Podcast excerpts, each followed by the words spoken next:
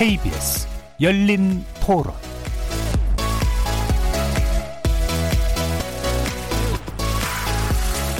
안녕하십니까.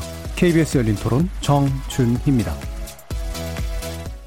1주택자는 세로 다스릴 수는 없다고 보고 그런 거를 너무 이렇게 과중하게 할 필요는 없지 않느냐. 근데 이제 다주택 보유자는 오히려 보유로 가고 팔았을 때의 세금은 너무 세게 하면 안 된다는 거죠. 파는 거는 활성화 시켜야 된다. 공급이 많으면 결국은 내려가요. 가지고 있어도 세금 떼고 팔려고 해도 세금 떼고 지금 가지고 있는 것 자체가 약간 잘못된 것처럼 몰아가는 것 같아가지고 주변에서 지금 뭐 전세 만료돼서 막 재계약하는 사람들이 뭐 세금 감안해서 이미 다 집주인들이 올려서 받는다고 하더라고요. 재건축이랑 공급이 좀 필요한 것 같긴 해요. 사실 오래돼서 사실 무너지기 직전처럼 보이는 것들도 많이 있긴 하잖아요. 그런 걸 좀 더 고민을 해주셔야 되는 게 아닌가. 가장 아무것도 안 하는 게 사실 가장 좋은 정책이죠. 그게 시장의 논리잖아요. 시장을 자꾸 건드리려고 하니까 뭐 계속 오류가 나는 거죠. 그래서 정책을 내면 그거의 정책에 부작용이 있으니까 그거에 대한 거를 또 내야 되고 공급을 늘리면은 좋게 하겠지만 그것도 약간 부작용은 있을 것 같아요. 하지만 지금보다는 부작용이 덜 하겠죠. 지금 서울시에서 임대주택이나 청년주택 이런 거는 많이 짓는데 실질적으로 살 수 있는 아파트가 너무 부족하지 않나 서울은 재개발 뭐 어디 풀어준다고 그러던데 이만 가고 그런 게 좀 풀어줘야 좀 집값이 잡히지 않을까 제 생각은.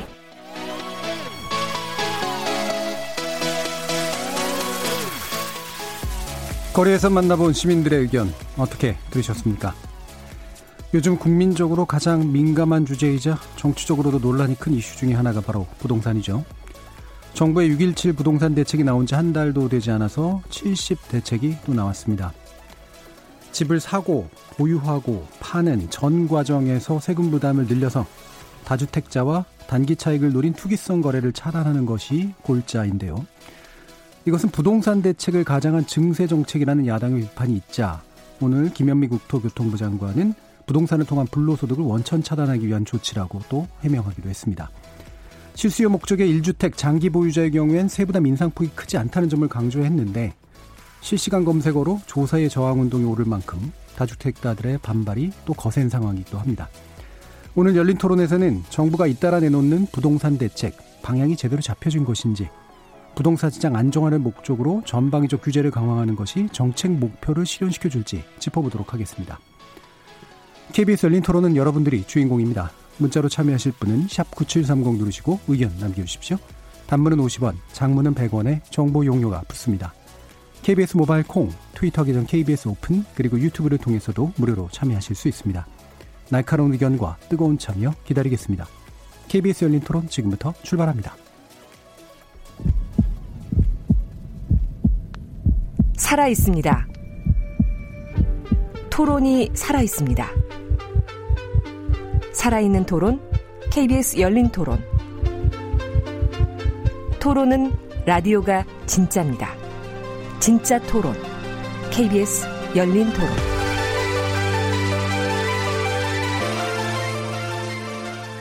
어, 스튜디오에 네 분의 전문가 모셨는데요. 어, 먼저 참여연대 민생희망본부 실행위원이십니다. 이강훈 변호사 나오셨습니다. 네, 안녕하십니까. 자, 그리고 토지자유연구소 이태경 부소장 나오셨습니다. 네, 안녕하십니까. 한국건설산업연구원의 두성규 선임연구위원 나오셨습니다. 네, 안녕하세요. 그리고 우리은행 부동산 투자지원센터 안명숙 부장 함께 하셨습니다. 네, 안녕하세요. 청취자 여러분들도 다양한 의견 기다리고 있을 테니 어, 다양한 의견 보내주시기 바랍니다. 자, 먼저 어, 전반적인 걸 한번 좀 짚어보면서 구체적인 쟁점으로 들어갈 텐데요. 일단 음, 70 부동산 대책이 나왔고 어, 굉장히 많은 대책들이 일단 나온 상태이긴 합니다.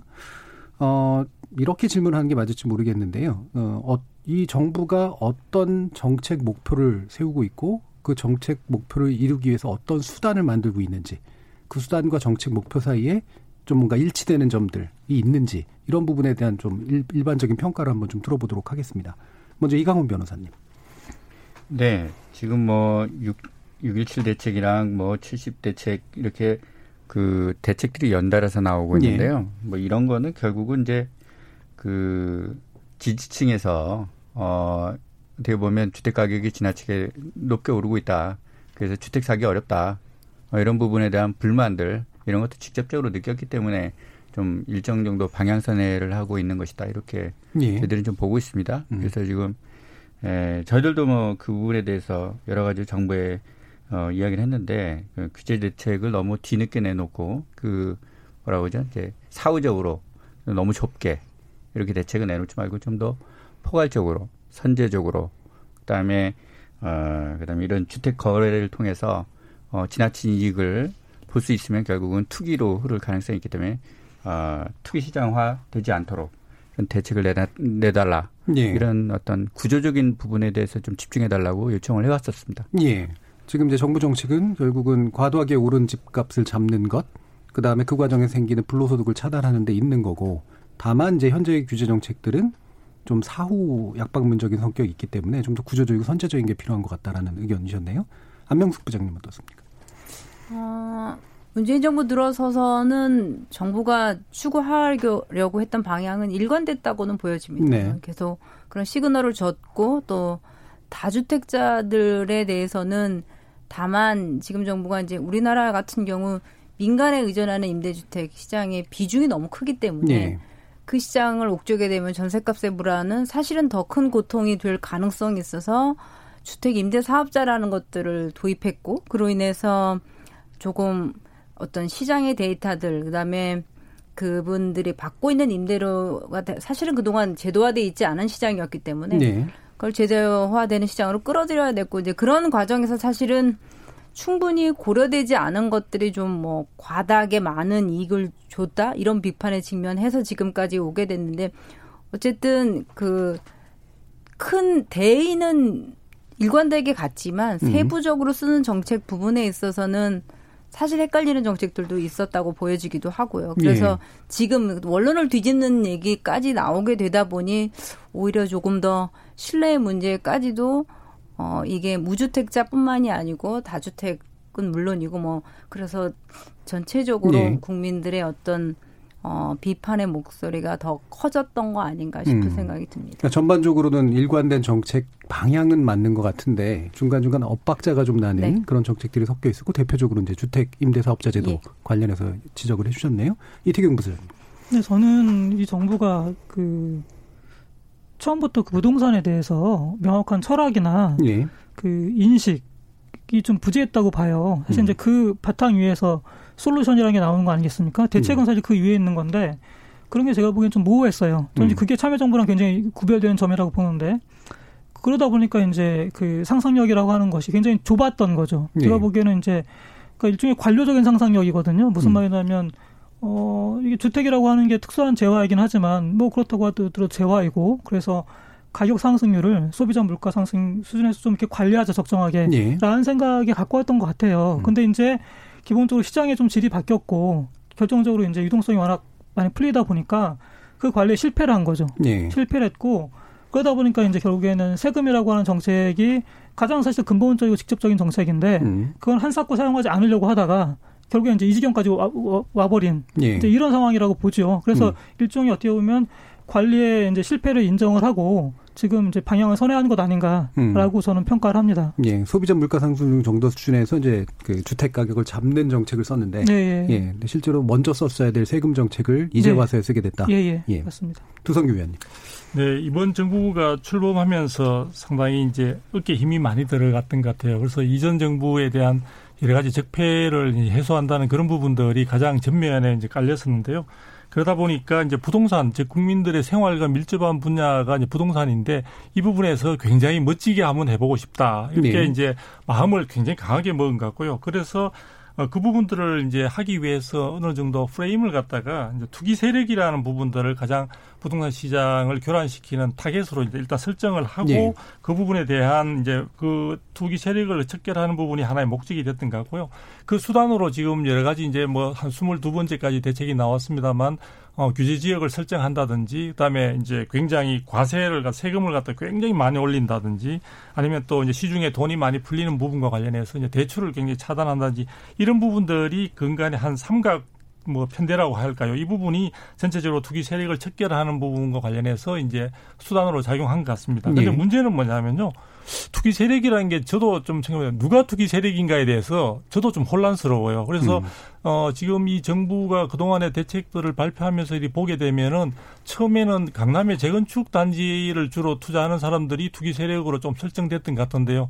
그러다가 다주택자들로 좀 옮겨오는 느낌도 네. 있었고 나아가서는 이제 고가 주택을 또 이제 1주택자라도 고가 주택을 가진 사람은 투기 세력인 것처럼 설정되는 그런 부분이 있는데 최근에 이제 그 이 617하고 710에서는 이제는 그런 것을 넘어서서 실거주하지 않으면 이제 투기 세력으로 다시 몰릴 수 있는 그런 부분에서 결국은 이 목적 부분이 조금 흔들리는 가운데 수단은 어느 때보다도 강력한 것을 인정합니다. 그런데 네. 목적 부분에서 즉 이 부동산 정책의 중요한 어떤 목적이 흔들리는 가운데 최근에 와서 뭐 국민들 여러 가지 좀 실망시키는 여러 가지 일들이 있, 었지 않습니까? 네. 그래서 그런 부분들로 인해서 전체적인 어떤 그동안에 설정했던 틀 자체, 즉 프레임 자체가 많이 흔들리는 것이 어, 지금 정책 부분에 있어서 효과를 지금 장담하기 어려운 강도 높은 어떤 규제에도 불구하고 장담하기 어려운 상황으로 지금 흘러가고 있는 것이 아닌가 싶습니다. 예. 또 평가가 약간 다르신 부분도 있습니다. 그러니까 전반적으로 계속해서 뭔가가 타겟이 이동해 왔다.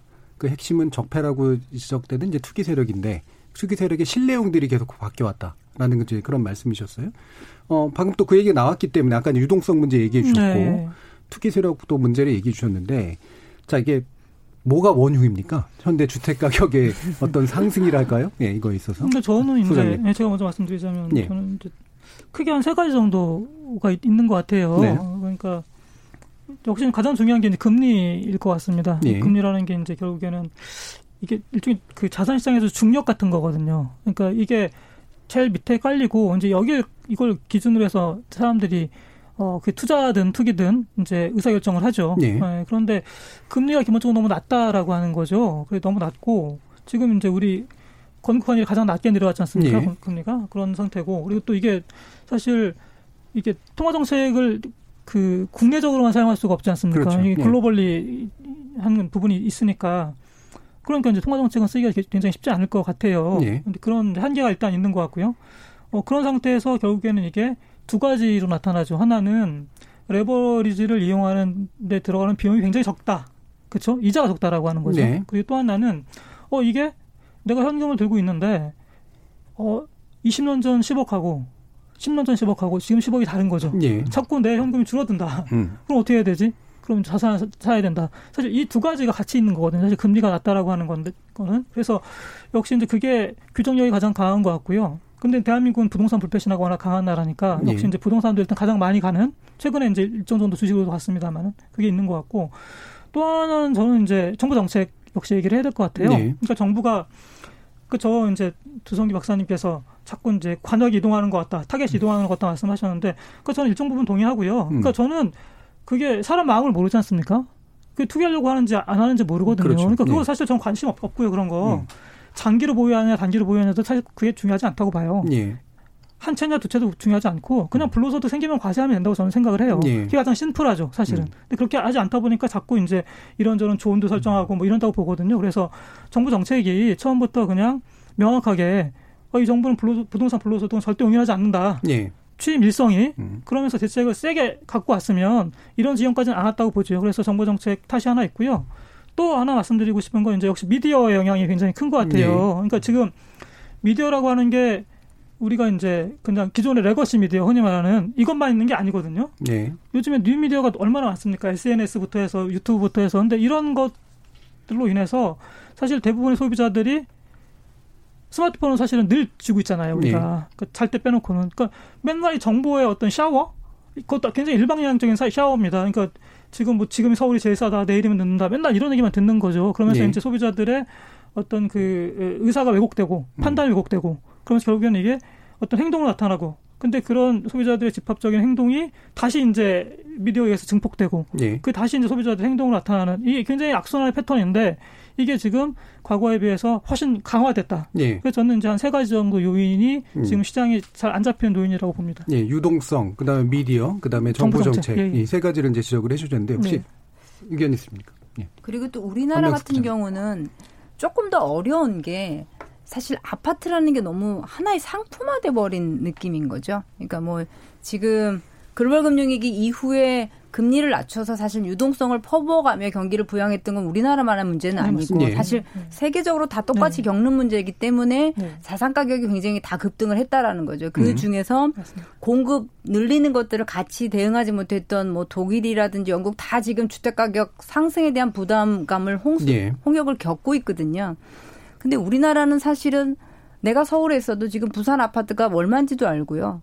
뭐 전세가 얼마인지도 알아서 정말 마이너스 통장 만들어서 비대면으로 계약금 바로 쏠 수 있습니다. 그러면 바로 그냥 거래가 돼버리는 네. 이런 거의 상품을 사듯이 쇼핑하는 음. 시대가 되다, 돼버리다 하니, 시피 하니까 사실은 이제 정부가 발빠르게 어떤 대책을 논의하고 수기하는 과정보다도 수요자들이 더 빠르게 대응하는 네. 게뭐 말씀하신 SNS와 같은 맥락이기도 한데 네. 우리가 나라가 이 아파트 중심의 선호도와 또 집중돼 있는 수요 이로 인해서 사실 조금 더 대응하기 어려운 부분들도 굉장히 단점이다 어려운 점이다라는 느낌도 네. 듭니다. 네. 예, 네. 저는 뭐 같은 비슷한 생각도 원인 부분에서 저는 비슷한 생각을 갖고 있는데요. 저 조금 추가를 하게 되면은 이 정보 제공과 관련해서 사실은 어 여러 가지 뭐 다른 어떤 미디어를 통한 정보도 있겠지만 지금 정부가 우리나라처럼 아파트 가격을 매주마다 사실은 예. 한국감정원이라는 음. 공적인 기관을 통해서 이렇게 어, 시세를 갖다가 보여주는 나라는 없는 것으로 알고 있는데요. 음. 그 부분이 정부는 사실 굉장히 정확한 정보 그리고 시세의 흐름을 정확하게 제공함으로써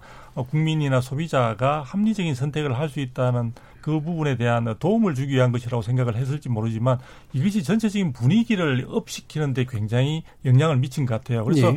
이게 저는 지금도 의문인 게 매주 주간 단위로 해서 부동산 시장 동향을 한국 감정원을 통해서 하는 것이 맞는지 그리고 사실 그 제공하는 정보 자체의 여러 가지 신뢰성에도 여러 가지 문제점들이 있습니다. 샘플의 어떤 제한된 예. 문제라든지 그래서 그런 부분도 영향을 좀 미친 것 같고요.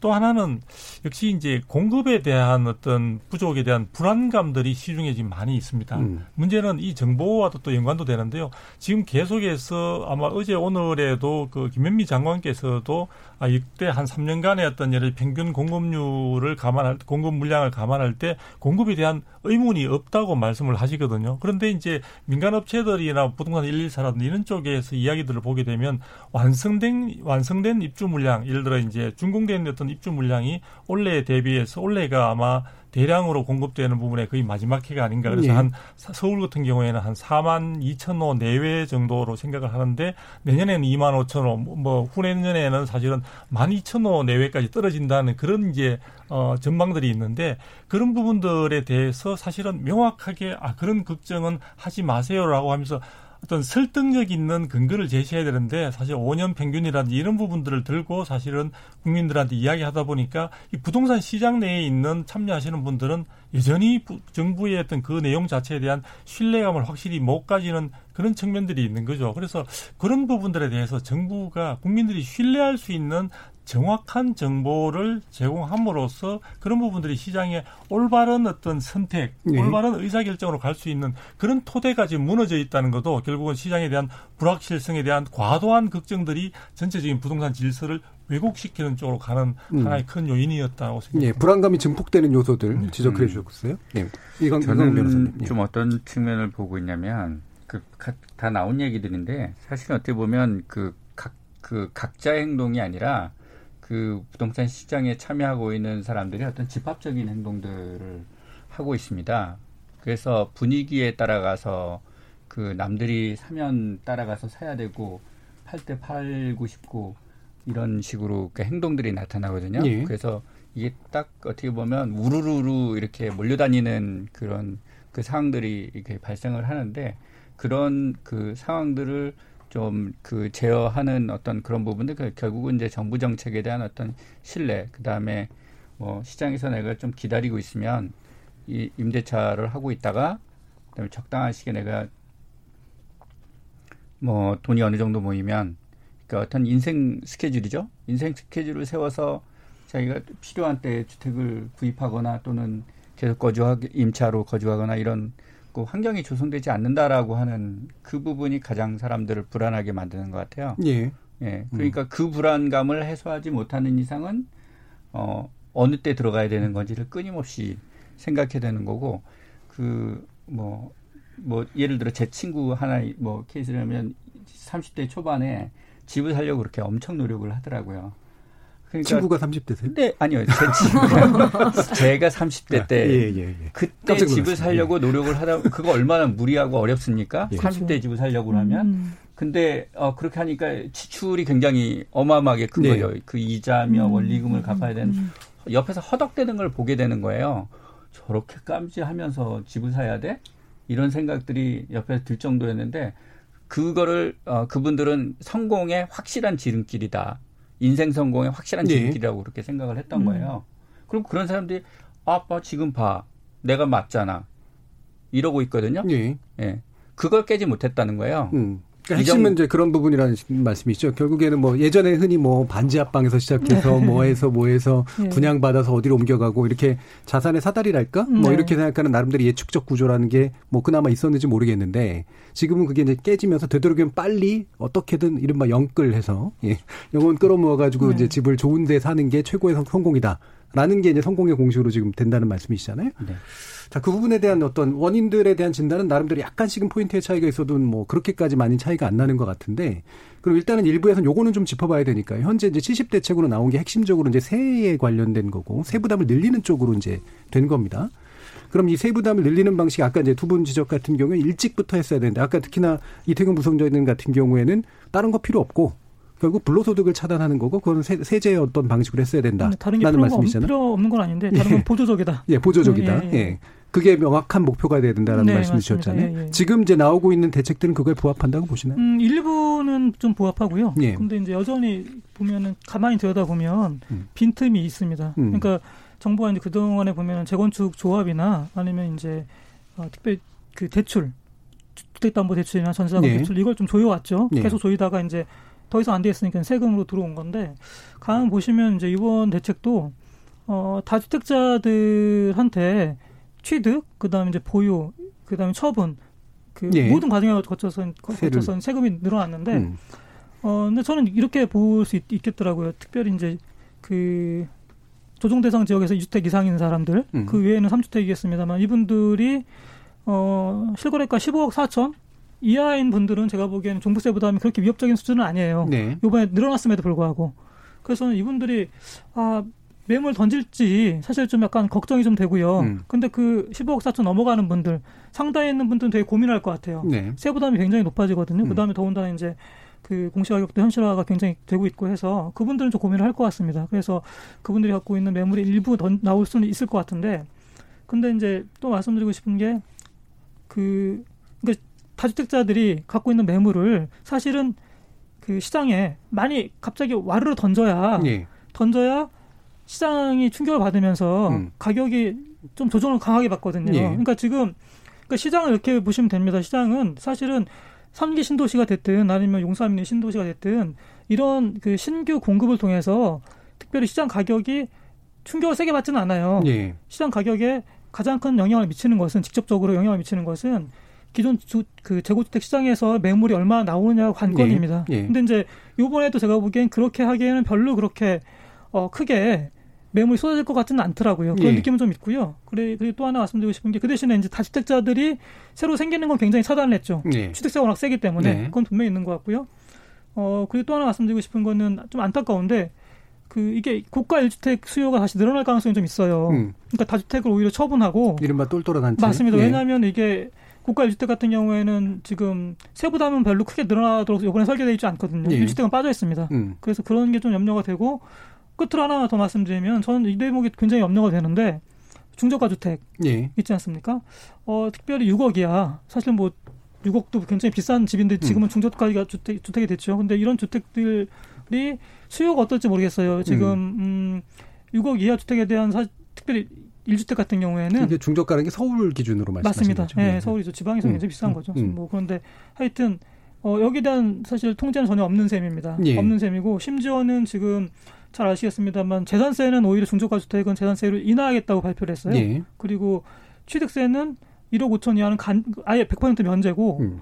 어 1억 5천에서 3억, 수도권 4억까지입니다. 여기는 50% 간면해 주기로 했거든요. 예. 근데 어, 결국에는 이게 자, 자칫하면 중저가 주택 수요가 수요를, 다시 키울 수 있다. 어, 키울 수 있다라는 음. 생각이 좀 들어서 이게 중저가 주택 수요가 늘어날 수 있지만 어, 다주택자 던지는 매물 네. 이게 팽팽히 좀 힘겨루기를 할 것 같은데 음. 이게 어느 쪽으로 추하가 기울지는 모르겠습니다. 솔직히. 예. 그러면 핵심적으로 보면 여러 가지 문제를 지적해 주셨지만 저도 좀 궁금한 게 현재 그러니까 이른바 뭐 보유세를 늘리면 보유하는 데 대해서 비용을 증가시킴으로써 이제 매물을 내놓게 만드는 게 목표인데 네. 현재 세금 설계는 그런 쪽으로 갈까라는 이제 질문이 있으셨던 거잖아요. 저도 그게 사실 궁금하거든요. 주성규 의원은 어떻게 보세요? 네, 이 부분과 관련해서 지금 정부도 좀 갈팡질팡하고 있는 느낌이 네. 드는데요. 이번에 어 먼저 말씀드리고 싶은 건 이제 세금을 가지고 지금 부동산 시장의 안정을 위한 직접적 수단으로 쓰고 있는데 이게 과연 적절한가에 대해서 저는 좀 의구심을 가지고 있습니다. 그래서 음. 세금 부분이 이번에 710 같은 대책에서 나온다든지 보면은 세금이 너무 좀뭐 누구나 고통을 느낄 정도로 좀 강력합니다. 그 부분은 인정을 하는데 하나 제가 이제 위원님하고 비슷한 생각이는 정말 시중에 이런 부분을 통해서 결과적으로 매물이 나와야 되는 네. 상황이거든요. 그런데 지금 정부가 출범할 때 기본적으로 가지고 갔던 조세 정책의 어떤 근간이 뭐냐면 보유세를 올리고 매물 저 이제 거래세를 낮춰 가지고 시중에 매물이 나오도록 하는 네. 유도하겠다 이런 부분인데 이번에 보시면 아시겠지만 어, 모든 전 과정에 걸쳐서 그즉 취득할 당시부터 취득세, 그다음에 보유한에 따른 재산세, 종부세, 그다음에 거래할 때 양도세 이 음. 부분들을 음. 모두 다 한꺼번에 올렸습니다. 그래서 재산, 재산세는 안 늘어납니다. 깎아주죠. 예, 예 재산세 근데 음. 어차피 그 종부세가 늘어나는 그 전, 전체적으로 이제 보유하는 데 따른 비용들이니까요. 그래서 이런 부분은 그래서 모든 그 진퇴 앞으로 나갈 수 있는 길 자체를 다 막아버린 상태이기 때문에 어, 통증은 많이 느끼고 있는 건 분명합니다. 분명한데 사실 이런 부분을 통해 가지고 매물로서 물건을 내놓을 것인가에 대해서는 사실 결정하기가 쉽지 않은 상황으로 지금 가고 있는 상황이 그래서 지금 어 쉽게 예를 들자면은 모든 시중에 다주택자든 다주택자든 아니면은 보유한 데서 부담을 느끼는 모든 분들이 어, 정부 정책의 그 음악 속에 다 갇혔습니다. 네. 그러니까 도망갈 수 없는 정도로 다 갇힌 건 맞는데 갇힌 상태에서 지금 굉장히 압박감을 음. 강도 높게 지금 하고 있는 상황인데 이런 어떤 징벌적 과세 성격을 갖는 수단으로서 어, 시중에 매물이 아 당연히 저는 못 참으니까 내놓겠습니다라고 하기보다는 지금 시중에 있어서는 정부의 정책 자체가 지금 22번째 나왔으니까 다음에 23번째, 네 번째가 다시 또 당연히 정부가 이야기할 때마다 예고하고 있지 않습니까? 그렇다면은 이 정책의 정책을 통해서 나오는 모든 대책들이 확정적이지 않고 또 어떻게 변할 수 있는 여지들을 남기고 있는 상태에서 불안감과 예. 불확실성을 안고 있는 상황이다 보니까 고통스럽고 무섭기는 한데 그것을 갖다가 매물로서 내는 의사 결정으로 가기까지는 아직까지도 뭔가 주저하게 하는 저도 잘 정확하게는 네. 모르겠지만 네. 주저하게 하는 뭔가가 조금 2% 네. 남아 있는 그러니까 저, 저도 계속 헷갈리는 게 그런 거거든요. 그러니까 일단 매물을 내놓겠다 만들겠다. 그래서 다주택자를 줄이겠다라고 하는 목표는 확실히 있는데 음. 그렇게 해서 나온 매물로 불로소득 예를 들면 과도한 이득을 또 얻는 건 차단하겠다. 이렇게 되다 보니까 약간 대들락 상태가 돼버리지 않는가라는 그런 생각이 들거든요. 어떠세요, 안부장님? 어, 지금 보면은 이제 예를 들면 공시 가격 20억 짜리다라고 할 때 1주택자가 내는 보유세는 한 1,500만 원인데 예. 똑같이 10억짜리를 두 개 가지고 있다라고 하면 한 4천만 원 정도 내야 되는 수준이니까 이 계산을 보면 누구나 그냥 그러면 웬만한 거 팔고 정말 똘똘한 한 채로 가야 되는구나라는 음. 것들을 직감적으로 그냥 예. 인식할 수밖에 없는 건데 그럼 다주 다주택자가 서울에서 얼마냐라고 하는데 요번에 정부 발표가 27.6%라고 나왔는데. 얘기를 했거든요. 예. 예. 근데 그 안에는 여러 개가 포함돼 있죠. 임대 예. 주택 임대 사업자들은 예. 이미 별도 합산으로 돼 있기 때문에 그렇게 고통이 크지는 않을 거고요. 음. 그러면 조정 대상 지역 내에 있는 2주택을 포함한 다주택자들이어야 하기 때문에 제가 봐선 숫자로 엄청 많은 숫자가 이 고통 속에 들어가는 정도 수준은 아니라고 보여지거든요. 예, 예. 어차피 그분들은 이미 종부세가 12, 16대 발표된 수준을 감내하면서 갖고 갈 거라고 생각해서 상반기에도 안 팔았던 분들이 상당 부분 있을 거고요. 네. 그러니까 생각보다 더 늘어나는 거다라고 생각해서 내가 버틸 수 있느냐 여부를 판단할 텐데 아마도 1년 정도의 시간이 있기 때문에 지켜보겠죠. 음. 이것이 입법되는 과정, 그 다음에 경기가 흔들릴 때 정부가 어떻게 대처를 하는지. 그래서 음. 과거에도 보니 그럴 때 완화해 됐더라, 뭐 어떻게 됐더라 이걸 보면서 아마 시장 상을 판단할 거기 때문에 저는 이게 빠른 시간 안에 매물화되지 않을 거라고 봅니다. 예, 그러면 부분은 지켜보고 감망할 예, 거다. 그러면 예. 빨라야 내년이 될 거고요. 예. 조급해지는 게 정부라면 사실은 오히려 이런 효과가 더 없을 음. 수도 있어서 예, 예. 정부가 지금 굉장히 쫓겨가는 입장에서 대책들을 막 던지듯이 내는 게 과연 시장에 안정감을 줄 수 있는 시그널을 주고 있는가에 대해서 좀 고민이 되는 부분들도 있고요. 말씀하신 대로 지금은 그러면 생초자들 생애 처음으로 집 사는 분들에 대해서 조금 사다리를 걷어 찼다라는 비판들에 직면했기 때문에 놔주기 위해서 대출도 조금 더 해주고 예. 세금 조금 깎아줄게라고 했는데 그러면 그거는 5억이나 6억 정도의 주택으로 예. 낮춰놨습니다. 뭐 많지는 않겠지만 서울 외곽이라든지 수도권에 가면 예. 충분히 8호제곱미터 이하의 주택들을 볼 수 있기 때문에 구축들이나 이런 것 아마도 예. 당연히 그쪽으로 가자 이제는 뭐 그렇게 기치가 사실은 그렇죠. 그 부분이 음. 올라갈 가능성도 네. 있는. 그래서 네. 정부가 이렇게 9억짜리, 12억, 15억짜리, 뭐 6억짜리 이렇게 선을 긋는 순간 그 밑에 아파트 가격은 다그 음. 6억을 기준으로 9억을 기준으로 와서 붙어버리거든요. 네, 지금 나타나고 있는 현상이긴 네, 하죠. 그래서 예. 그 부분들이 참 이게 조금 자, 잘못된 시그널을 주는 건 아닐까 싶은 그런 우려는 있습니다. 예, 이강훈 변호사님. 네, 저희도 지금 뭐 그 정부가 일단 그 다주택자 그 종부세 과세를 높이겠다라는 그 방향 자체에 대해서는 동의를 합니다. 예. 아, 동의를 하고. 근데 이제 어, 설계를 왜 꼭 1주택, 2주택, 3주택 이렇게 계속 나누는까 하는 음. 그런 부분에 대해서 좀 고민을 하고 있습니다. 예. 예. 뭐 이거는 아마도 지금 다주택 문제가 좀 심각하게 대두됐기 때문에 아마 그런 건데 과세 형평성으로 보면 보면 꼭 그렇게 나눠야 될 필연적인 음. 이유가 있는 건 아니잖아요. 음. 그래서 어 가격에 따라 갖고 있는 재산의 가, 어, 가격에 따라서 어 제, 제도를 설계하면 될 텐데. 누진적으로? 그렇죠. 예. 어, 그런 부분으로 좀 보편성을 확보하는 게 좋지 않을까 그런 생각을 합니다. 음. 그다음에 이제 그 어, 정, 저 다주택금 이렇게 해가지고 물건을 빨리 팔 거냐? 저도 그 부분은 그렇게 빨리 파, 매각으로 나설 거라고는 생각하지 않습니다. 1년이라는 네. 기간을 줬고 계속 기다리고 어떤 어떤 신호가 나오는지 볼 거라고 생각합니다. 그래서 제 생각에 제일 좋은 거는 뭐 지금 정권이 그 다음 정권도 창출하고 계속 이거 할 거야.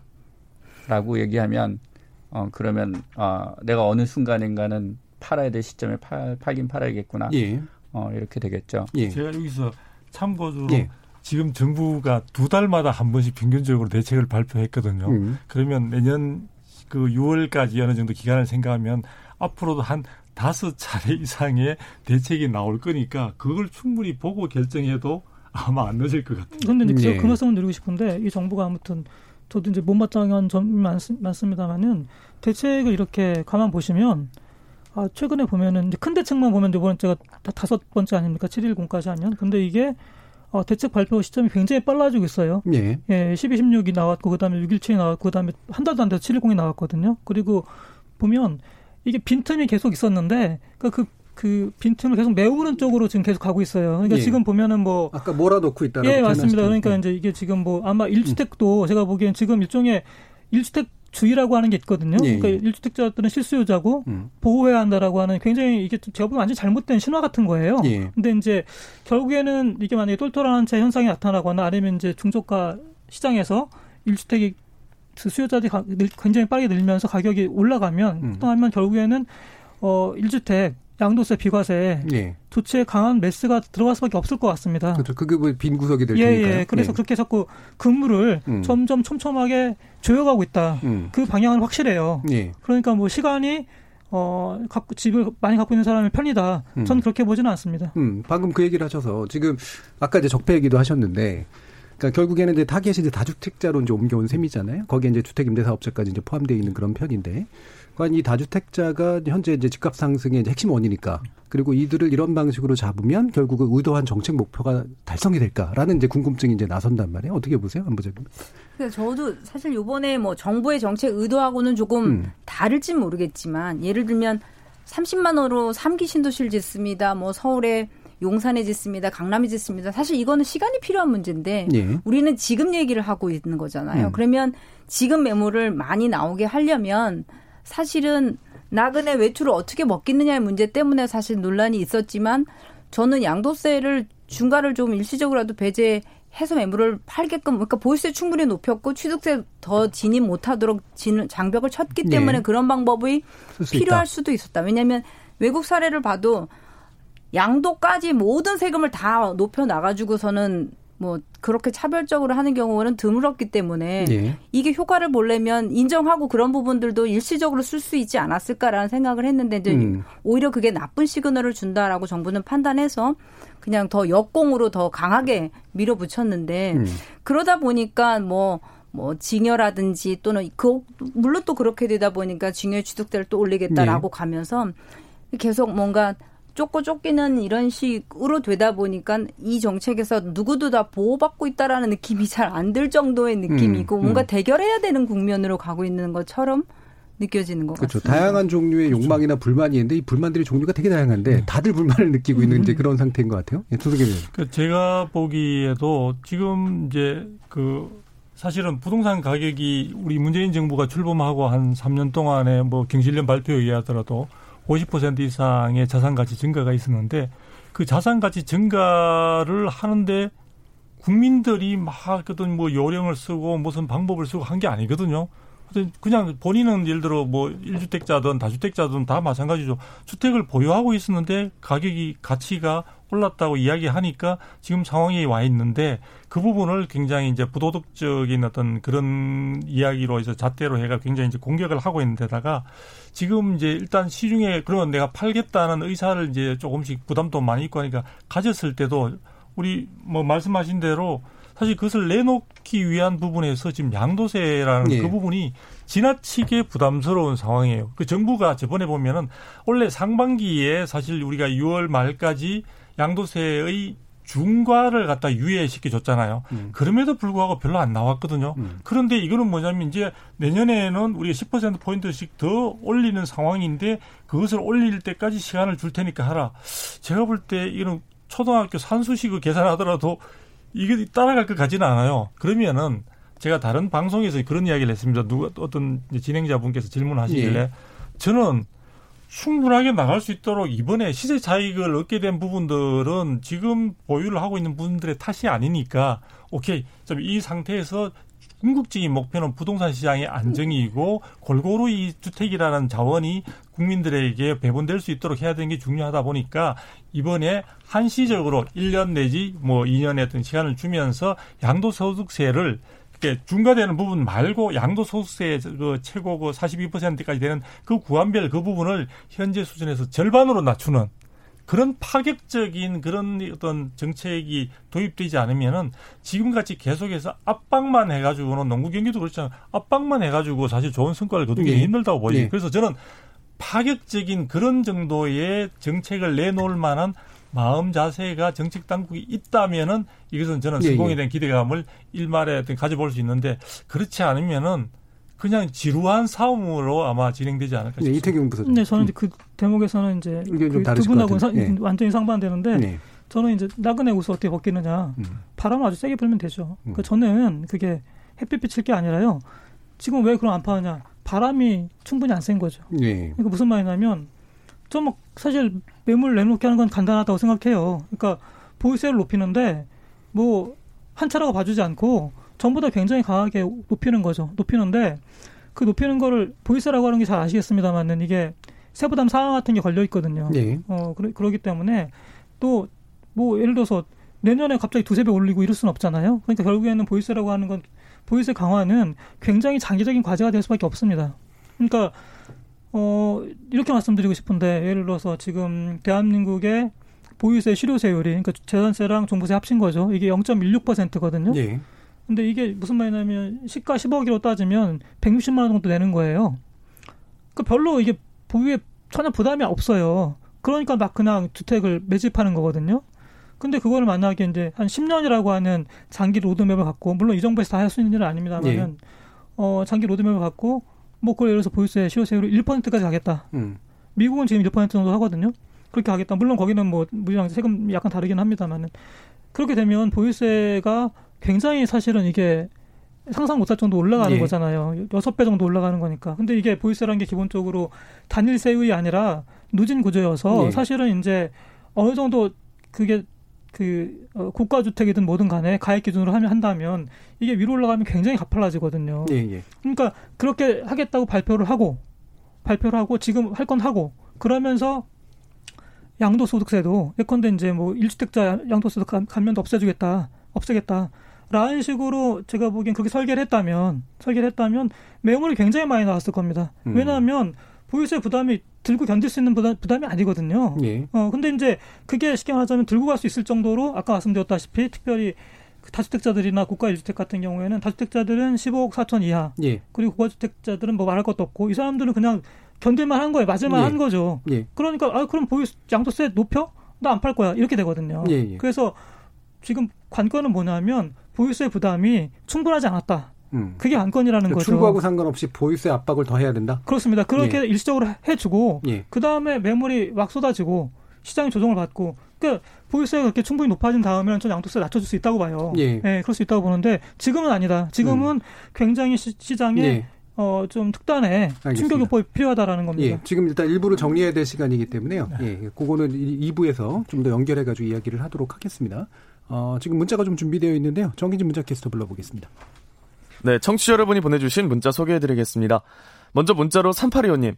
다주택자입니다. 주택 임대사업자 장려하길래 그대로 했습니다. 집을 팔 수 있도록 퇴로를 열어주십시오. 김미희님. 다주택자들의 반발이 심하다면 제대로 정책 잡은 겁니다. 현행 정책을 그대로 밀고 나가주세요. 7417님.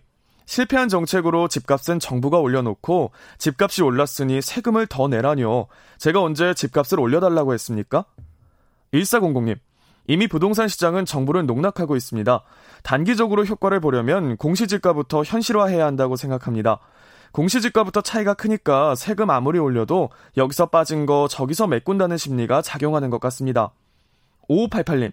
주택정책을 집행하는 공무원들이 자기 집이 규제에서 피해 나가게 하려고 꼼수를 부린다고 봅니다. 그러므로 청와대와 주택정책부서에서는 고가주택 또는 다주택을 보유한 공무원이 배제되도록 제도화해야 합니다. 6394님, 주택 정책의 근본의 방향이 중요합니다. 이유 불문하고 투자의 목적이 돼서는 안 됩니다. 세금으로 확실히 집값을 잡아야 합니다. 김성수님, 공무원들은 주택 경기가 떨어지는 것을 원하지 않았다고 봅니다. 지금도 확실하게 투기를 막을 수 있지만 지금의 상태를 유지하고 싶어 하는 게 아닐까요? 주택 경기가 나빠지면 경제 지표가 나빠지기 때문에 이런 일이 벌어진 것 같습니다. 유튜브로 제럴드 씨님, 방법은 청와대, 국회, 사법부, 기타 공공기관을 지방으로 이전해야 합니다. 집값과 세금, 공급 문제로 풀려면 한계가 있을 수밖에 없습니다.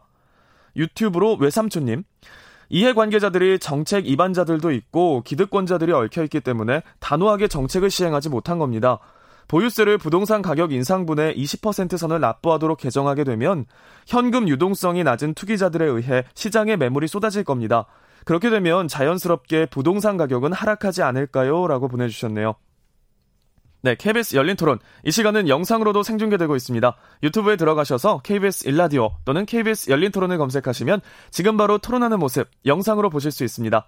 지금 방송을 듣고 계신 청취자 모두가 시민 농객입니다. 계속해서 청취자 여러분들의 날카로운 시선과 의견 보내주세요. 지금까지 문자캐스터 정희진이었습니다. 토론이 세상을 바꿀 수는 없습니다.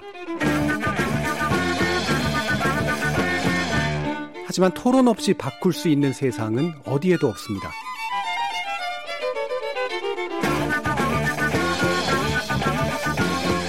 세상의 선한 변화를 갈망하는 당신.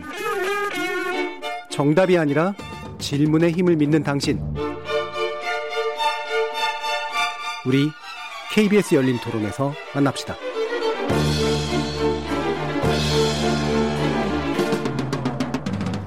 KBS 열린 토론, 음, 잇따라 나오고 있는 부동산 대책, 부동산 시장 안정을 가기 위해서 어떤 방안들이 제기되고 있고, 보완할 점 무엇인지 좀 더 본격적으로 논의해 볼 텐데요. 지금 여러분은 우리은행 부동산 투자지원센터 안명숙 부장, 한국건설산업연구원 두성규 선임연구위원, 토지자유연구소 이태경 부소장, 그리고 참여연대 민생희망본부 실행위원이신 이강훈 변호사 이렇게 네 분의 전문가와 함께 하고 있습니다. 일부에서 이제 그 마지막에 나온 말씀이 이제 이태경 부소장께서는 외로 강한 압박이 더 필요하다. 적어도 로드맥을 가지고 그리고 나중에서야 뭐 양도세 문제를 해결할 수 있다. 이렇게 얘기를 해주셨는데 바로 이제 뭔가 반론이 있으셨던 것 같아요. 부소장님. 어 물론 세부담을 강하게 함으로써 그에 대한 부담을 못 이기면은 뭐 시중에 매물로 나올 수 있는 여지는 충분히 인과관계에는 충분히 성립될 수 있는 여지가 네. 있다고 보여집니다. 다만 이제 지금까지도 사실 정책이나 대책 부분의 대부분이 이제 그런 수단들을 써왔는데 한 3년 동안의 시간 동안에 그것이 효과적이지 못했다는 결론이 대중적으로 지금 많이 퍼져 있거든요. 그렇다면은 관망세를 지금 보이고 있는 많은 어떤 주택 보유자들이 과연 매물을 내놓을 것인가 말 것인가는 앞으로 향후 한 1년 정도 기간 내에 이제 정부가 주어진 그 기간 내에 이제 선택을 하게 될 건데 제가 볼 때는 세 부담이 크고 고통이 아무리 크다 하더라도 그 세 부담보다 더 그 남은 기간 동안에 자산 가치 증가 폭이 더 클 것으로 기대된다면은 아마 사람들은 매물을 안 내놓을 거예요. 네. 그러니까 어, 지금 정부의 정책에 앞으로 향후에 더 보완을 하거나 후속되는 정책의 어떤 방향성 자체는 지금의 어떤 이번에 해보니까 효과가 제대로 없더라 해서 세율을 더 높이고 세부담을 더 강하게 하는 그런 방법보다는 실질적으로 부동산 시장의 가격을 안정시킬 수 있는 실질적인 방법들을 고민해야 된다. 그러니까 또 가격을 안정시킬 수 있는 방법이라고 하니까 가격 자체를 인위적으로 설정하는 이런 예. 식의 예. 방법이 아니라 충분히 시장에서 납득 가능한 그런 방법들을 저도 당장은 지금 뭐 이야기하기가 기존에 나왔던 이야기 외에 아이디어가 예. 있는 건 아니지만 그런 쪽의 아이디어를 좀 더 모색하는 쪽의 정책의 힘을 모아야 되지 않을까 예. 싶습니다. 예. 이강훈 변호사님. 네. 뭐 예를 들어 그 다주택자들이 돈이 없는 사람들이 아니거든요. 그러니까 뭐 버틸 수 있을 만큼 충분히 버틸려고 할 겁니다. 그러니까 결국은 이제 에, 정부 정책이 계속 일관되게 어떻게 나가는지를 보고 행동을 결정할 거예요. 네. 그래서 그게 1년 내에 우르르 매물을 내놓을 것이다. 이런 식의 어떤 약간 그런 거는 약간 환상이라고 생각을 하고요. 어, 지속적으로 일관된 방향으로 어, 이 정책 환경, 제도적 환경이 형성이 된다면 거기에 맞춰서 행동하겠죠.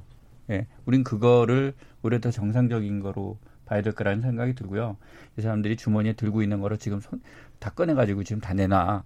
어, 이런 식의 어떤 정책으로 이 문제가 해결되지는 않는다라고 생각합니다. 일관성 예. 이런 부분들 정부가 갖춰주시기를 바랍니다. 예. 자 그러면 이제 현재와 같은 세부담 증가의 어떤 압박 증가의 방식이 가져올 수 있는 여러 가지 부작용에 대해서 뭔가 지적을 해주실 수도 있을 것 같은데 아까 같은 경우에 보면 두성규 의원님은 이게 의외로 집값을 안 떨어뜨릴 수도 있다.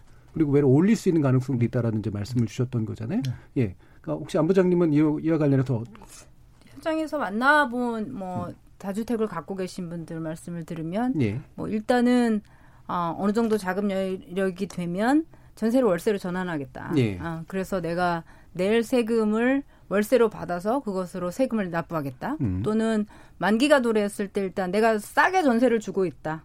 그러니까 나는 일단 전세 보증금을 올리겠다. 예. 예. 뭐 그래서 많이들 이제 지금 전월세 시장이 교육제도 개편 이후에 강남 쪽에서 조금 불안해지기 시작하면서 전체적으로 그랬고 아까 예. 두 의원께서 지적하셨던 것처럼 아파트 같은 경우는 국토부 발표하고는 조금 차이 나게 입주 물량이 조금 내년 후년 좀 줄어드는 양상으로 가기 때문에 어쨌든 간 입주 물량은 전세 값하고 굉장히 민감하게 음. 영향을 주고받을 수밖에 없어서 예.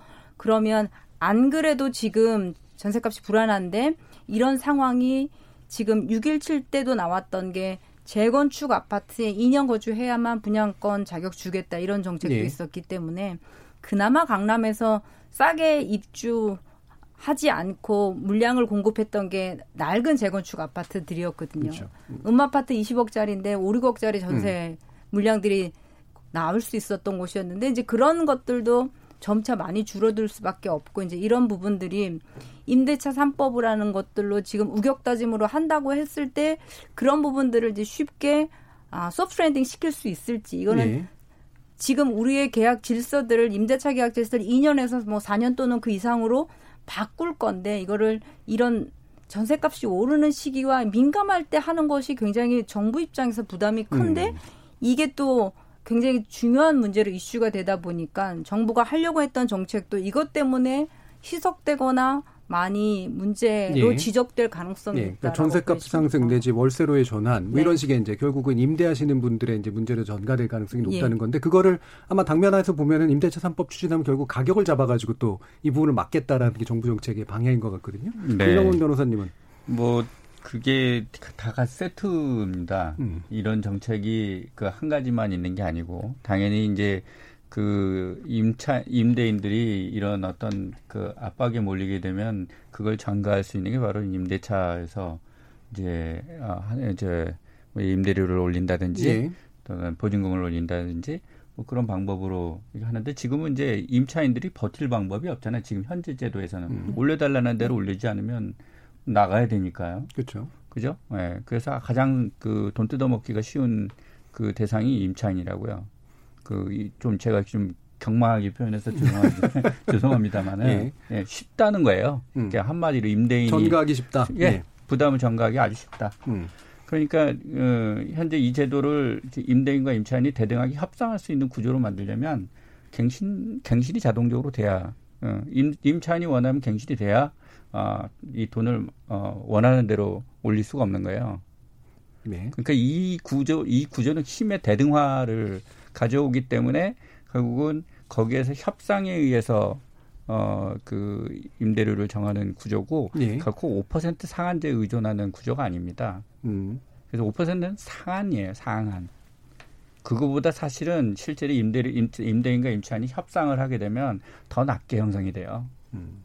그렇기 때문에 에, 이 구조를 우리가 어, 만들어 놓는 것 자체가 대단히 중요한 것이다. 네. 지금 같이 그 물가 상승률보다 훨씬 높게 이게 치솟을 수 있는 그 임대차 시장을 그대로 온전시키고는 집값 잡을 수가 없어요. 예. 예. 그러니까 예. 5% 상한제라는 가격 정책이라기보다는 거래의 대등성을 높여주는 계약갱신 청구라든가 이런 방식으로 이용해서 이런 네. 주장을 해주시는 결국은 임대인 임차인들이 거기서 계속 거주할 수 있게 되면 그걸 통해서 그 수요도 예. 총수요와 관련된 부분도 어느 정도 이그 붙잡을 수가 있는 거고 그다음에 어, 그 임대료를, 임대료로 이제 어떤 부분에 대해서 이제 임대료나 부동 보증금이나 이런 부분을 전가시켜 가지고 차익을 실현하려고 하는 그런 부분도 어느 정도는 컨트롤이 된다. 네. 두성규 위원님. 제가 볼 때는 이제 제일 문제가 이제 결국은 그 여러 가지 세제 부분이든지 이런 어떤 규제로 인해서 생기는 부담 부분을 어, 결국은 시장에 있어서의 그 힘의 균형이 되지 못할 때는 증가되는 부분이 나타날 겁니다. 그래 그런 부작용이 이어질 것으로는 생각이 드는데요. 그런 부분들을 지금 정부는 이제 임대차 3법이라는 그 부분들이 어, 대, 완성이 되면은 충분한 효과를 될 것으로 이제 기대를 하는데 그 제가 보기에는 임대차 3법의 효과가 이제 어느 정도 될지도 조금 의문이고 어, 이전과 다른 우리나라의 특성에 서 저는 임대차 3법이 정부가 의도하는 대로 이제 간, 간다고 가정을 했을 때도 어, 전세는 거의 사라지고 이제 월세 형태가 예. 가장 보편화되는 상태로 갈 것 같은데요. 지금 우리가 냉정하게 이야기했을 때 우리가 주거에 따른 여러 가지 비용을 갖다 분석해 보면은 결국은 전세라는 제도를 통해서 있는 세입자가 가장 주택을 보유한 경우보다도 더 저렴하게 어떻게 보면 주 비용을 예. 지출한다고 볼 수 있습니다. 그래서 그게 월세로 전환되었을 때는 단순히 어떤 임대차 시장이 일시적으로 안정되는 것처럼 보이는 경우에도 사실은 월세를 통해서 세입자들이 또 다른 어떤 주거 사다리로서 상향할 수 있는 어떤 그런 기회장들이 사실상 많이 봉쇄될 수 있는 여지의 부작용도 어, 염두에 둬야 될것 같고요. 또 하나는 뭐 과거에 어떤 뉴욕이라든지 다른 외국의 경우에도 많이 나타났지만 임대료 등 부분에서 정부가 규제를 하게 되면은 결과적으로 이제 그 주택에 대한 관리 부분에서 예. 굉장히 사회 전반에 부담이 되는 어, 관리 부분에 또 소홀함이라든지 문제가 생길 수 있는 여지들도 있습니다. 그래서 저는 임대차 3법 자체에도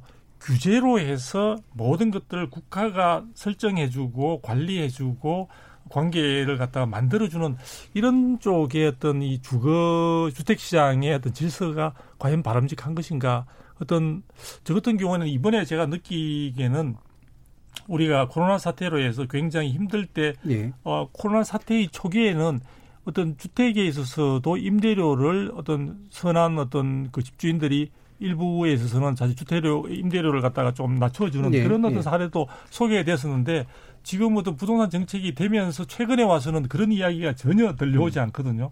그래서 이 규제와 어떤 규칙 그다음에 규범 이걸만 가지고 주택 시장을 완전히 컨트롤하는 어떤 그런 시장으로 우리가 달려가는 것이 과연 우리가 원하는 어떤 그런 바람직한 예. 주택 시장의 모습인가에 대해서 조금 아쉬움. 아니 예. 저도 확정적인 건 예. 아니지만 예. 그런 생각이 좀 듭니다. 예, 전세 쪽이 이제 사라질 가능성이 높고 예. 그리고 월세화 됐을 때 이제 외국의 경우나 이런 경우 보면 어이 임대인이 사실 그걸 관리를 잘 안 할 가능성이 되게 높아진다는 거죠. 거기서 얻을 수 있는 소득, 소득이 이제 별로 없으니까. 예, 이 부분.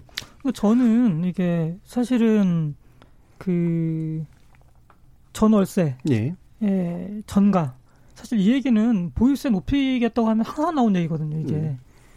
그 참여정부 때부터 제가 이제 이 활동을 했습니다만 어, 참여정부 때는 뭐 지금하고 비교가 안 될 정도로 종부세라는 것 때문에 논쟁이 뜨거웠습니다. 예. 사실은 지금은 뭐 그때에 비하면 아무것도 아닌데 논쟁이. 근데 그때 이제 보면 종부세 세금 폭탄 얘기 나왔고 그때 항상 등장했던 얘기가 전가시킨다는 거예요 임차인한테. 예. 전가 안 일어났죠. 참여정부 때 종부세 높였지만 물론 이제 계속 가지는 않았습니다. 굉장히 짧은 기간이 짧은 기간이 예. 짧은 기간에 했지만 그런 움직임 일체 없었어요. 음. 일체 없었고 그때 종부세가 굉장히 가파르게 올랐거든요. 깜짝 놀랄 정도 올랐습니다. 해마다. 예. 근데 어 전가 안 일어났어요. 안 일어났고 그냥 호조감만 떨었죠. 전가 안 일어났고 자 그리고 제가 드리고 싶은 말씀이 시장이라는 게 그게 공급자가 마음대로 가격 결정할 수 있는 게 아니거든요. 예. 아닙니다. 그게 그러니까 아니, 일부에서는 당연히 그렇게 하려고 하겠죠. 아니 그러나 전 이런 말씀을 드리고 싶은데 일단 경험적으로 봐도 우리가 참여정부 때 전가라고 하는 게 대규모로 목격되지 않았고요. 그리고 또 하나 말씀드리고 싶은 게 만약에 그 임대인이 임대인이 전월세 가격을 마음대로 조정하고 통제할 수 있다면 음. 지금 왜 그렇게 하지 않을까요? 임대인이 착해서? 임차인이 불쌍해서? 아니죠. 그렇게 할 수 없기 때문에 그런 거예요. 시장의 메커니즘이 자기 마음대로 전월세를 막 올릴 수 없어서 그런 거죠. 그러니까 제가 드리고 싶은 말씀은 일부 이제 그런 움직임이 있을 겁니다. 있겠지만 그게 막 보편화돼서 그 감당할 수 없는 일이 벌어질 것 같지는 않고요. 더군다나 지금 어찌됐든 간에 지금 그 임대차 보호 3법, 3법이 지금 들어온다고 하는 거니까 예. 그건 또 소극적으로 지금 그 올리는 걸 막겠다는 거 아니에요? 음. 그러니까 어 제가 보기에는 그런 그 어떤 움직임 이걸 굉장히 효과적으로 흡수할 수 있지 않을까라는 음. 쪽이어서 저는 자꾸 이제 전월세 시장 불안 뭐 임차인을 굉장히 걱정해 주는 것 같은 이제 그런 얘기들이 솔직히 굉장히 좀 불편해요. 불편하고 어, 굉장히 이게 좀 과장됐다. 라는 쪽에 가깝습니다. 예, 근데 그럼 그 부분이 예를 들면 과거에 이제 전세값이 막 올라가는 그런 식의 국면들 네. 이런 거는 재현이 안 될 가능성이 높다는 그러니까 그게 이제 제가 보기에는 그런 건 있죠. 이게 음. 그 지금 두성기 박사님 말씀하셨던 음. 것처럼 대한민국 부동산 시장이 굉장히 그 주택 시장이 특이한 것이 전세 제도가 있는 거 아닙니까? 예. 다른 나라는 없거든요. 근데 전세 제도라는 게 저는 사실 없애져야 된다고 보는 편인데 음. 두성기 박사님하고 다르게 음. 이게 일종의 뭐라고 하면 좋을까?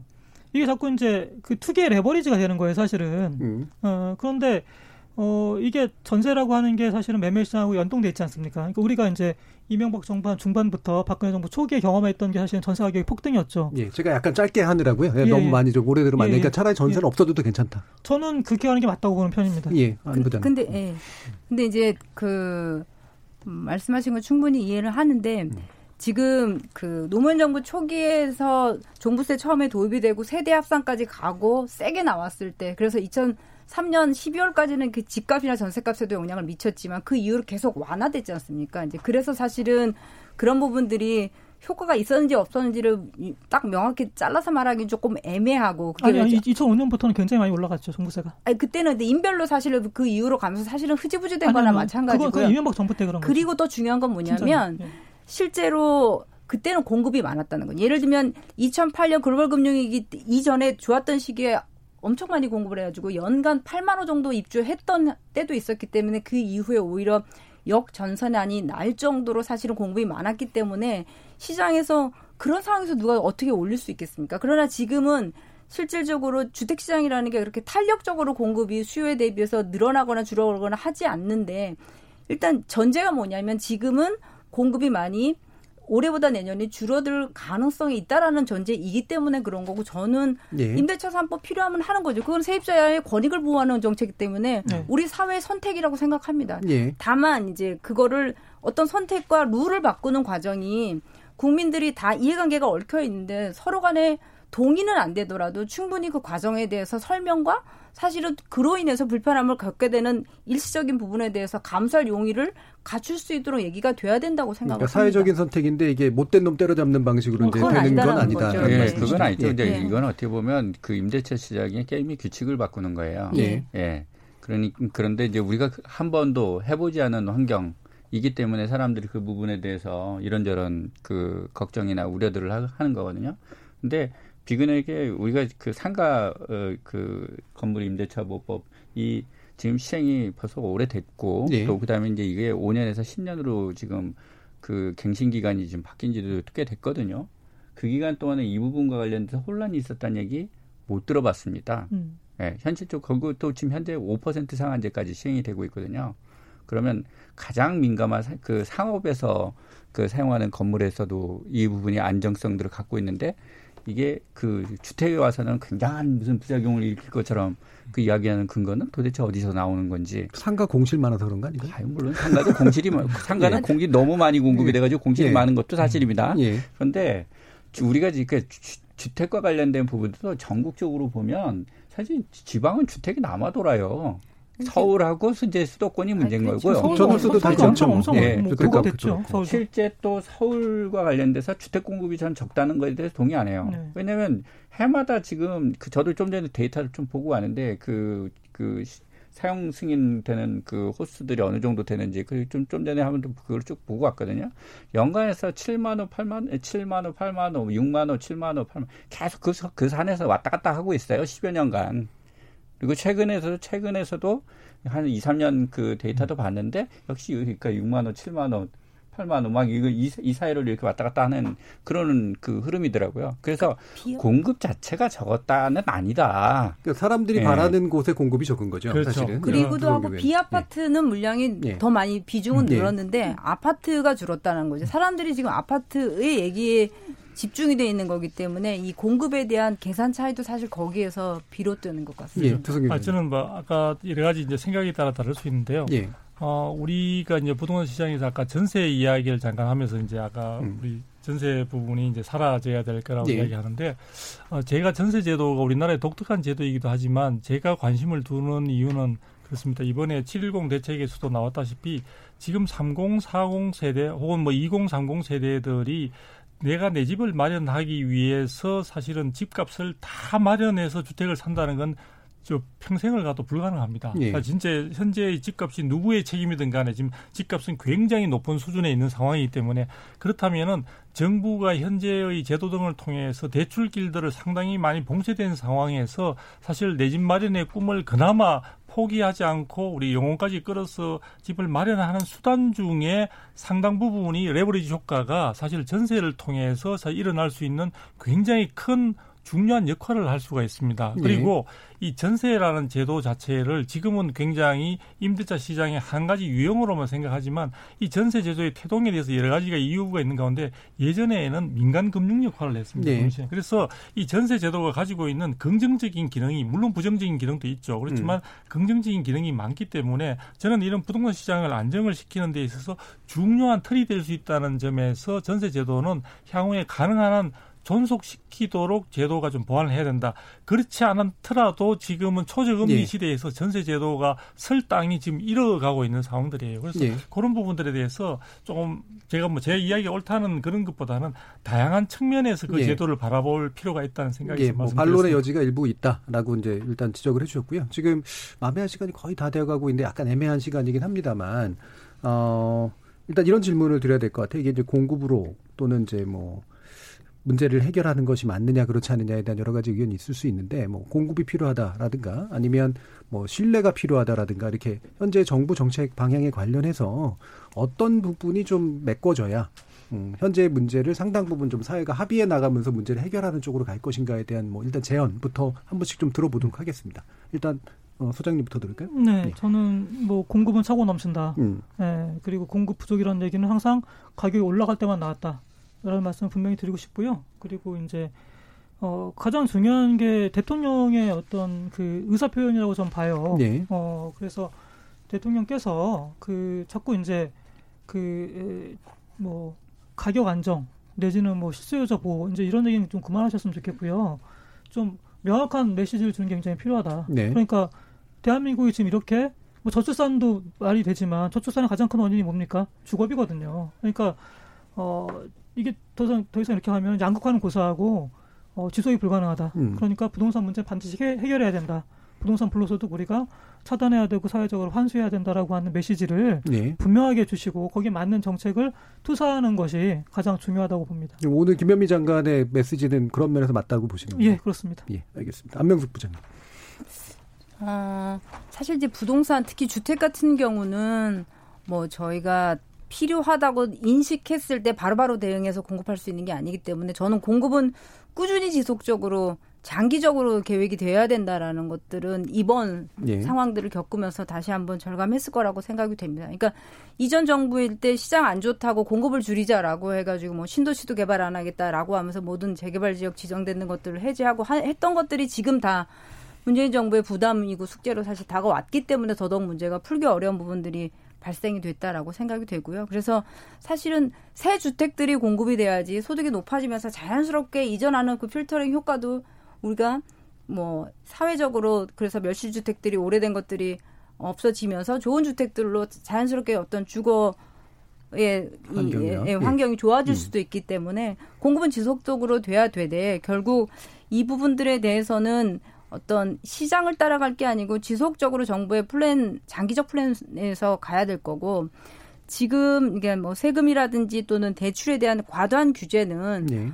어차피 저, 지금 너무 불이 났고 이 뜨거운 불을 끄기 위해서 정부가 어쨌든 급여학 처방을 쓴 부분이 있다라고 생각을 합니다. 그러니까 음. 보이세 높이는 틀을 맞추기 위해서 지금 갔던 여러 가지 정책들을 제대로 실현하기 위해서 어 만약에 거래세 비중을 조금 낮추겠다 또는 대출에 대한 부분들도 생투자라든지 이런 예. 부분을 조금 완화했습니다만 그래서 젊은 층들이 집을 마련할 수 있는 구도로 조금은 혜택을 주는 쪽으로 가겠다. 이런 음. 어떤 큰 틀을 다시 계획을 세운 거라면 이제 예. 이런 것들을 유지해서 지속적으로 이것들이 쉽게 바뀌지 않고 누구나 그 계획 속에서 집을 음. 마련할 수 있도록 그렇게 조금 장기적인 계획들이 예, 측 가능성 예, 예. 진행됐으면 좋겠습니다. 이강훈 변호사님. 예, 우리가 부동산 문제를 뭐 부동산으로 다 해결하겠다라고 하는 게 그그 그 말이 안 되는 겁니다. 전 산업과 다 연관이 돼 있고요. 우리나라 그 부동산에 너무 많은 투자가 돼 있습니다. 예. 지금 정부가 지금 서울 수도권에 집중, 인구 집중되는 거 방치해 놓고 집값 잡으려고 하면 안 될 겁니다. 따라서 우리가 지금 정부에서 이 정부에서 좀 놓치고 있는 국토균형 개발, 그 다음에 부동산 위에 그 좀 투자할 만한 산업 음. 이런 부분들에 네. 대한 어떤 그 어, 부분들을 좀 정부가 일관되게 발굴하고 추진을 해야 된다. 예. 계속 여기다 돈이 몰리게 하는 구조로 방치하고서 어, 음. 부동산 집값 잡는다 이건 말이 안 되는 거죠. 음. 알겠습니다. 돈이 다른 데로 빠질 수 그다음에 있는. 그다음에 예, 또 한 가지 이제 이 DSR이라든지 금융 규제와 관련된 대책을 그, 그 지역별로 이렇게 너무 그 촘촘하게 이렇게 만드는 게 좋은 방법이 아닙니다. 예, 예. 일관되게 적용하자. 그래서 음. DSR 같은 이런 지금 채무자가 대출 받아가지고 빚을 갚을 수 없게 예, 많이 대출해주면 그게 망하는 길이잖아요. 그런 부분들에서 어쨌든 그 포괄적으로 예. 이런 대책들을 좀 어, 해야 되고 이 부분은 전세 대출이라고 이해가 될 수가 없습니다. 알겠습니다. 거기까지 들어야 될 것 같습니다. 주교수 투성규 위원. 예. 뭐 저는 뭐 간단히 말씀드리겠습니다. 음. 일단 지금 22번인의 어떤 대책들이 나왔는데 그 부분들에 대해서 정부가 사실 나올 만한 수단들은 다 나온 것 같아요. 강도 높이는 쪽으로만 지금 계속 어떻게 나가고 있는 것 같은데요. 지금까지 22번의 어떤 그 속에서도 성과를 거두지 못했다면 그에 대한 그 정책 당국자가 좀 제대로 된 어떤 반성의 모습을 좀 보여줘야 되는데 그런 부분이 없다는 것이 국민의 어떤 신뢰를 상실한 큰 수단이 아, 큰 하나의 계기가 됐던 것 같고요. 또 하나는 그 동안에 어쨌든 간에 고위 공직자들 나름대로 할 말은 있겠지만 이중적 태도 행태를 보여왔죠. 네. 그런 부분과 관련해서 또 최근에 와서는 주택을 처분하라고 하니까 서울의 강 서울이나 서울 강남에 있어서 똘똘한 한 채에는 남겨놓고 파는 그런 모습들을 네. 통해서 과연 1주택자로 된들 아니면 무주택자로 된들 국민들의 신뢰나 이런 부분들을 획득할 수 있을까? 그래서 예. 어, 그와 함께 또 최근에 와서 또 소급 적용도 많이 남발되고 있는데요. 어쨌든 제일 중요한 것은 국민의 신뢰를 회복하는 그 부분에 있어서 알겠습니다. 뭔가를 갖다 보여줘야 될 것으로 보여집니다. 예, 어, 오늘 여러 가지 좋은 말씀해 주신 어, 이태경 부소장님, 이강훈 변호사님, 안명숙 부장님, 그리고 두성규 선임연구위원님 네 분 모두 수고하셨습니다. 감사합니다. 감사합니다. 감사합니다. 저는 내일 저녁 7시 20분에 다시 찾아뵙겠습니다. 지금까지 KBS 열린 토론 정준이었습니다.